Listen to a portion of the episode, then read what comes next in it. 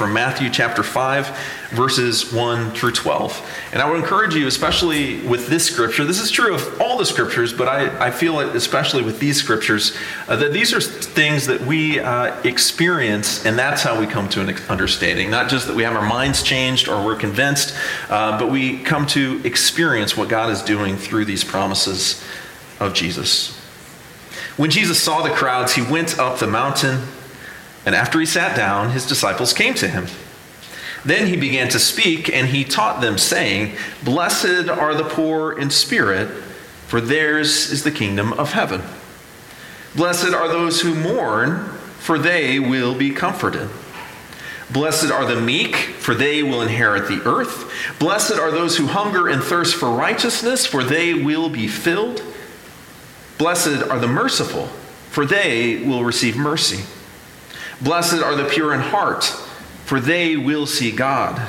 Blessed are the peacemakers, for they will be called children of God. Blessed are those who are persecuted for righteousness' sake, for theirs is the kingdom of heaven. Blessed are you when people revile you and persecute you and utter all kinds of evil against you falsely on my account. Rejoice and be glad for your reward is great in heaven, for in the same way they persecuted the prophets who were before you. This is the word of God for us, the people of God. Amen. Lord God, we thank you for your word. We pray, Lord Jesus, that you would draw us into the reality of your words and that you would create the reality of peace in our lives. We can only become peacemakers by your grace. And we ask for that transformation in our lives. We ask also that the words of my mouth and the meditations of all our hearts would be pleasing to you, O Lord, for you are our rock and our Redeemer. Amen. Blessed are the peacemakers, for they will be called children of God. I spoke a couple weeks ago about another one of these Beatitudes. Blessed are those who mourn, for they will be comforted. And I said, This is the one I actually put to use the most, or that I call on God to fulfill the most often. And I do it exactly like you heard me in the prayers today that when we have a loss in our midst, uh, that I begin praying for God's comfort to come. And I pray that knowing that God will do it because God has said, Ask me, and I will do it. Because God has said, Blessed are those who mourn, for they will be comforted, and, and God is the comforter who comes. This, for today, blessed are the peacemakers, has been probably my, my second uh, most used in like public ministry. Um, and, and I realized this week I might not be using it right, or I'm using it at least less than it could be. Blessed are the peacemakers uh, is something that I have prayed God, let us be peacemakers. And unfortunately, the way I have prayed it has been really about us as Christians remembering who we are and whose we are in our relationships and in our words, uh, especially on social media and especially in our political speech. It's kind of sad that we're there. We need God's help in those places. The church needs God's help to be a better witness in these places. But that's not all that is going on here, and I think that's certainly nothing that, that the original hearers of Jesus were thinking about. Jesus wants to help us to show forth our witness and our peacemaking uh, and, and not causing undue conflicts uh, with our words and with our witness. But for the original hearers, they are hearing something different than we tend to hear when we hear the word peace his original hearers in this audience and probably other audiences, many of the things in Scripture Jesus likely repeated. That's why the disciples remember them. So they, he likely said this multiple times to multiple audiences, and most of them were Jewish audiences who knew the Word of God internally and well. So when Jesus says peace, they don't just think, uh, you know, some dictionary definition. They think of the picture of peace that is given from the scriptures. And the picture of peace that is given from the scriptures is, is twofold. The first of them is the thing that we usually mean when we say peace. It is a place where there is not violence and there is physical safety. And so we see this especially in the scriptures. I, I, found this week as I was looking at this and how often it shows up in the scriptures, hundreds of times. Uh, but the word peace used in that way about physical safety, about the end of war, about the end of violence, tends to occur in places where there is a whole lot of violence happening. And so it's, it's kind of clustered in that way in the books of the Bible where there's lots of war going on. Uh, so the book of Joshua, the books of First and Second Samuel, First and Second King, Chronicles. Uh, these are places where people are experiencing physical violence in their lives and they need God's help. And I just want to say, and I want to underline, this is necessary to the peacemaking that Jesus is talking about. This is, is part of it and an essential part of it. And without this kind of physical peace, we aren't understanding what Jesus is about. And so, this is something that we pray for, that we work towards, uh, that we get involved in. And it's something also that we rely on God to do, believing that in God's kingdom, when God fully reigns, that Jesus, after all, his title is Prince of Peace. And that doesn't mean just peace in our hearts and war in the streets, that means peace. It means safety, it means security. The other way that we use peace, that shalom, this Hebrew word, one of the few Hebrew words that we tend to know, uh, shalom means peace. And the other way that it means is this thing that God does, and actually in, in the Hebrew mind, it, it is basically synonymous with salvation. Peace the presence of God, the work of God, the salvation of God, that kind of peace. And so I have some scriptures just to show us how that is used, uh, starting in the Psalms. And so, Zoe, could you show that first, uh, first one there? Uh, so we have Psalm chapter 4, verse 8. I don't know if the red is showing up there, but if there's a blank spot, let us sleep in blank. That word's peace. I'm not sure how it showed up on the screens back there. Uh, you have put gladness in my heart more than when their grain and wine abound. I will both lie down and sleep in peace. For you, O Lord, make me lie down in safety. And so this, this kind of marries the two sides of shalom that there is the physical peace and the physical security. We hear that about grain and wine. You, you know where your meals are coming from. That's part of safety and part of, of well being and part of what God gives us. But also that idea of sleep. I will lie down and sleep in peace, and it's connected to this idea of, of safety. Peace and safety, and it's something that God provides. And so it, it is that, that physical thing, meeting our physical needs, and it's something beyond that. Because after all, if we speak about how did you sleep last night? Did you have a peaceful night's rest? We're not saying, uh, did anybody break into your house last night while you were sleeping? We're, say, we're saying something deeper than that. We're saying our experience. Uh, did we experience the peace of God? Did we experience kind of true rest, not just rest for our bodies, but rest for our souls? That kind of, that kind of rest, that kind of peace. You can go to the next one. This is also in the Psalms, Psalm 85, verses 7 and 8. Show us your steadfast love, O Lord, and grant us your salvation. Let me hear what the Lord will speak, for God will speak peace to God's people. So the last uh, psalm did this. This psalm does this. There's this mark of Hebrew poetry. Uh, we think about English poetry, it has particular rhythms, particular rhyme scheme, that sort of thing. Uh, Hebrew poetry has this thing called parallelism, which is basically repetition, using different words to make you focus on, on a particular reality. And the repetition here is grant us your salvation speak peace to God's people. So salvation and peace are being brought together so we recognize that they're both the same thing. And for us as Christians, what that means is that the peace of God uh, is, is part of the salvation of God. It's something that we can expect, it's something that we can experience, and it's something that we should bring into our understanding of salvation and bring into our understanding of the gospel itself. That the good news of Jesus Christ is that God's peace is coming, that is part of God's reign. Let's go on to the next one. We'll get into a different part of Scripture. This is Isaiah, uh, the longest uh, prophetic book that we have in the Old Testament. He again is speaking in this, in this uh, poetic language. Um, so we'll see this parallels again. Then justice will dwell in the wilderness, and righteousness abide in the fruitful field. The effect of righteousness will be peace, and the result of righteousness, quietness and trust forever. So we continue to see this, uh, this connection, these parallels, that somehow in the mind of Isaiah, who is sharing with us the mind of God, justice and righteousness and peace are all interconnected. They're all speaking to the same reality.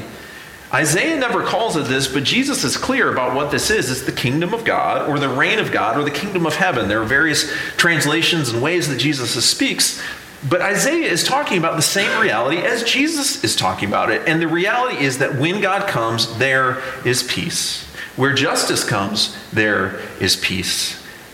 And we've even got this added definition, and it speaks to our experience then when we speak to one another and, and we say that, that we were going through a particular situation, something awful has just happened, a, a loved one has died, or we've gotten uh, bad news, uh, like a, uh, the, the house we were trying to buy fell through, or our funding or our employment got messed up, or all kinds of things, um, and we're asking for God to be present. Sometimes the external situation remains kind of unchanged, but our internal perspective of it shifts because God joins us in it, and we experience quietness, and we experience trust. And we know that we didn't create it for ourselves because we were super worked up, but that God has given us this gift of peace in the midst of these things. The gift of God's presence and peace feels like quietness, feels like trust. Let's go on to the next one as we see um, how, how the Old Testament and the New Testament are connected on this idea. I, I repeat it all the time, but, but the Old Testament and the New Testament, that makes it seem like these are more separate than they are. It really should be you turn the page and it's just another page of Scripture. Where you turn the page backward, and it's just another page of Scripture. There is, there is one continuing work of God. There isn't this hard separation between this. And we see this in the way the New Testament authors, like Jesus and like Paul, who wrote Romans that I'm about, I'm about to read, um, that, that they reference the scriptures, and what they're talking about is the Old Testament. When they say the Bible or they say the scriptures, they're talking about the Old Testament. Isaiah 52 How beautiful upon the mountains are the feet of the messenger who announces, uh, who, who announces peace who brings good news, who announces salvation. Again, we see this, this parallelism of the poetry of the prophecy. Peace and good news and salvation are all one. This, this reality. And, and that helps us out, especially as we make the shift into the New Testament. That good news that we see there in Isaiah, when it gets translated into the Greek of the New Testament, it is gospel. How beautiful upon the mountains are the feet of the messenger who announces peace, who brings the gospel, who announces salvation. And, and in Romans, Paul is talking about the same thing how beautiful are the feet of those who bring good news, of those who bring the gospel. And when Paul references scripture, we can know because he, he just kind of assumes that we know more than we tend to. Uh, but we can know that we, he's, he's referencing the whole idea that Paul knows that the peace of God and the salvation of God are, are two facets of the same reality of that kingdom of God.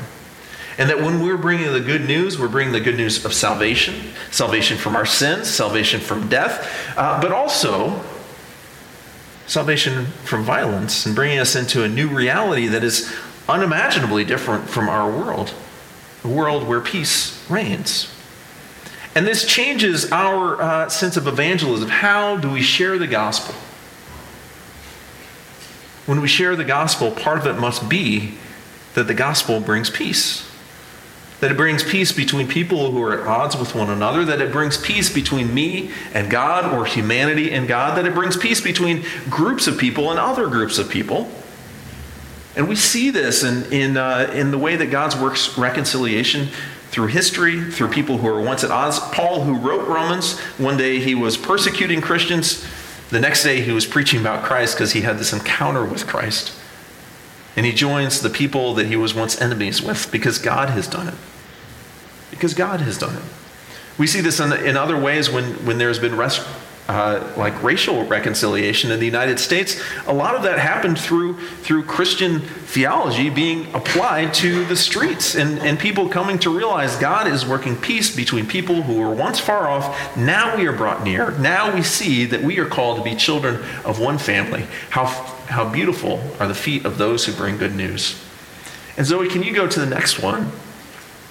Um, these are just all these places we see as we look through New Testament maybe if you read your Bible this week, you'll see, oh, pieces, pieces here too, and pieces here too, wherever you happen to be reading. Glory to God in the highest in heaven and on earth, peace. So the angels who are singing about Christ's birth, they say that he has brought peace.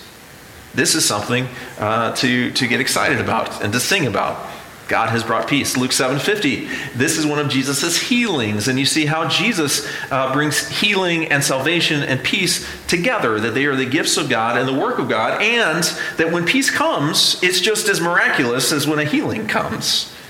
If we have a hard time thinking about how peace could come to those places in our lives, your faith has saved you. Go in peace. Or a chapter later, your faith has made you well. Go in peace. And here the scriptures are, are revealing to us salvation and healing, that move towards wholeness is something that God is doing, and, and they are actually the same thing. That salvation means healing, literally. And is connected to this concept of peace, that peace is coming alongside. And let's, let's go to the next one just see how centrally this rests on Jesus. Peace I leave with you, my peace I give you. Or Ephesians even puts it even strong, uh, even more strongly, um, Paul writes to us that he himself is our peace. Christ himself is peace. That he is the one who comes be, between uh, us and our neighbor and allows peace to come between us and God and creates peace. That Jesus is this peacemaker. We can even look at this word peacemaker. Blessed are the peacemakers, for they will be called children of God. And it's not just blessed are those who experience peace, because peace would be the blessing itself. But blessed are the peacemakers. Blessed are those who take this up as their work.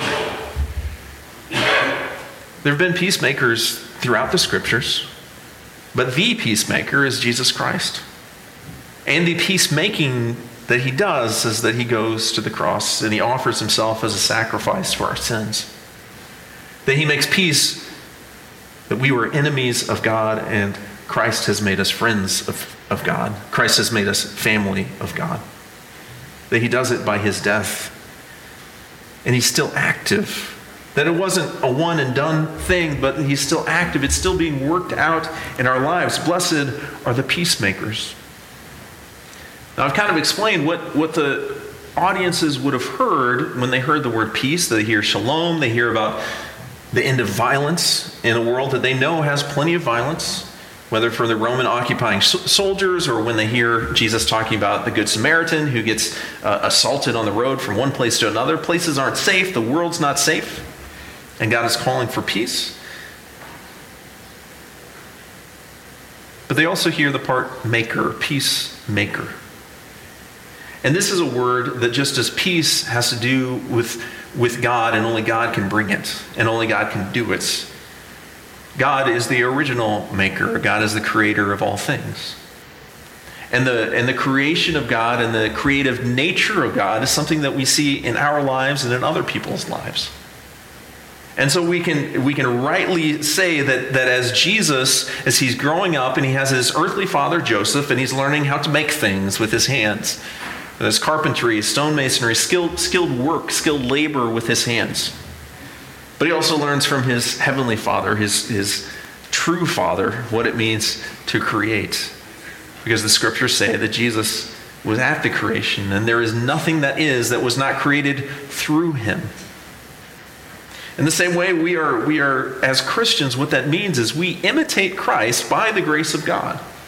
We see what Christ does. He makes peace where there was no peace. He reconciles groups together. He reconciled one individual to another individual. He reconciles uh, outsiders to the body. He reconciles humanity to God.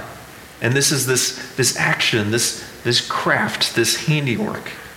Blessed are those who make peace who knit peace, who craft peace, who create peace, who cook peace, whatever your craft or your creativity is, you can use it for peace. And we know that because we start saying these things, and, and what are we doing when we make a blanket for another? We're trying to work on that relationship. What are we doing if we uh, if we craft or, or knit those little little uh, hats for little heads at a, at a NICU? We're trying to create peace, and we're extending the kingdom of God's peace. What are we doing when we when we make a casserole or make a soup and we give it to our neighbor because they just had surgery? We're making peace. We're sending forth peace. We're crafting peace. We're cooking peace. We're getting our hands in that work of peace. And whenever we do that, we are joining in the work of God. We are being those peacemakers. And so, what I think this does is that it changes our witness to the world in very important ways. It tells the, those of us that, that are very passionate about God reconciling different groups of people to other groups of people that, yes, God is on board with that and God is doing that work. And when we enter into that work, we are doing God's work with God.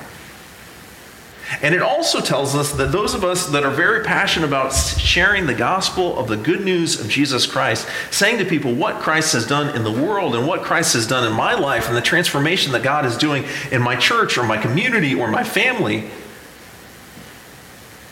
when we share that gospel, we must make sure that we're sharing that this is a gospel of peace. Because if we don't include peace, we're not including the fullness of the gospel. We share this peace wherever we go. Blessed are the peacemakers, for they will be called children of God. All of these Beatitudes are so very, very practical. And the needs that they addressed have been with humankind since as long as there have been humans. And each one of them, as we've gone through them, we have seen that as Christ distills the message, he is not speaking a new message. We saw that this morning. Blessed are the peacemakers. That was going on long before Jesus was born of Mary. It's in the Psalms, it's in Isaiah, it's in the continuing work of God.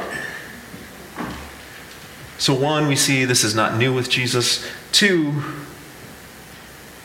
we see that this is an invitation to all of us that when Jesus speaks any of these Beatitudes, he's not saying, Blessed to those among you. He is saying, I invite you to be a peacemaker because you will experience a particular blessing of God when you become a peacemaker. And three, finally, so it's not new, it is an invitation. And three, it is seen most of all in Jesus Christ himself. Christ, what are you doing in terms of peace, and what are you calling me to in terms of peace? Christ at his table gathers a man who will betray him. Is already set on the payment. Christ invites to his table a man who will deny him. Christ invites to his table a whole set of disciples that all of them will leave him at his hour of need, and Christ invites us to his table as well. Christ is this peacemaker, and he even does it when it is sacrificial for him. I believe this matters for the way that we live our lives. That when we look to the scriptures and say, Blessed are the peacemakers, it might well be, I think it is, that peacemaking is a particular gift that is accentuated in particular people. That some of us are, are better at that than others, and that's fine. But I think all of us are called to it because all of us are in relationships. And I think that there's a powerful witness to the reality of what we're talking about when peacemaking is going on in our midst. If our churches are known as places where peace is happening, where people are being reconciled to each other, where people are quick to forgive and quick to ask forgiveness, as, people, as places where people are, are doing the hard work of relationship, as people are preferring the needs of others over themselves, then that gives a witness to the world that, that what they're talking about, what they're teaching about, this Jesus that they proclaim is real because something impossible is happening in their midst. People are growing in a relationship. People are forgiving one another. People are not holding grudges. This sort of work is going on. And conversely, if a church is known for, for the way that its people don't get along, or the way that its people don't get along with each other within the church, or that church doesn't get along with its neighbors. Very concretely, I've served in, in multiple churches where the next door neighbors of the church were no fans of the church. That's a problem. That's a problem. Because we're supposed to show a witness to the world. Peace is one of those things that everybody on earth wants. Everybody on earth wants. But many of us don't believe it's possible. The church is one of those places where it's the impossible is becoming possible. Not because we will it, not because we try harder, but because we fall on the mercies of God and say, God, this is an impossible work. I haven't spoken to this person for so long, or, or I've been, had broken relationships since they did this, or said this, or I did this, or I said this. God, will you heal? God, will you help me not to give up because you haven't given up? I recognized, I, I didn't notice when I was kind of writing the sermon, but I noticed from people's faces at Taylor Ridge, like, this is, this brings situations to mind in our lives. And my prayer is that it would be the Spirit bringing situations. Situations that, that God is saying, Would you invite me into here?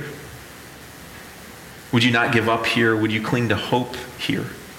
And that it wouldn't be God's, God saying, Well, you should be ashamed because you're a bad person, because you're at odds with whatever. God gives us hope. God doesn't say that you're a, a, bad person. God says, yeah, you make mistakes. Yeah, you need to turn. You need to repent from your sins. You need to turn to becoming a peacemaker. But there's always hope and there's always life. And there is never, ever, ever giving up on God's part. And so let us pray that we become a people of peace. And as we do, let us find that in our midst that we experience being the children of God and to experience that others want to know about that peace, want to see that peace for themselves. And I'll just give like an, another um, very practical thing.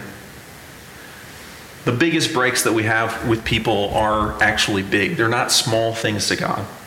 And so I hope you don't say, hear the pastor saying that the big thing in your life and the horrific thing that I really can't imagine is a small thing to God and you should just say it never happened and everything's fine. I'm not saying that. There are people that do dangerous things to us that, that, that we need to be at a distance for the rest of this life from them. There are things that go on between people that we will never be best friends again. But that doesn't mean that peace is impossible. That doesn't mean that we can say, I, we will never cross paths again, but may God be with you on your path. This is happening in our lives. And, and so, just very, very practically, sometimes I have to pray, God, would you help me to want to want to pray for this person? because I'm not there yet. Because I, if I am honest to God, I can say, I, I just don't feel that way. I don't feel that love. I know that you do, and, and you can do the blessing. But will you continue to move my heart in that direction? Would you help me to one day join you in that love? And maybe it'll be in the next life for some of the things we suffer. But we don't give up because God is the peacemaker in our midst. Let's go to the next slide and let's enter into the idea that these are invitations for us, that they might become our reality. Uh, so you can see that I'm going to be doing uh, that leader part. I actually will invite you to stand as we do this, as you are able.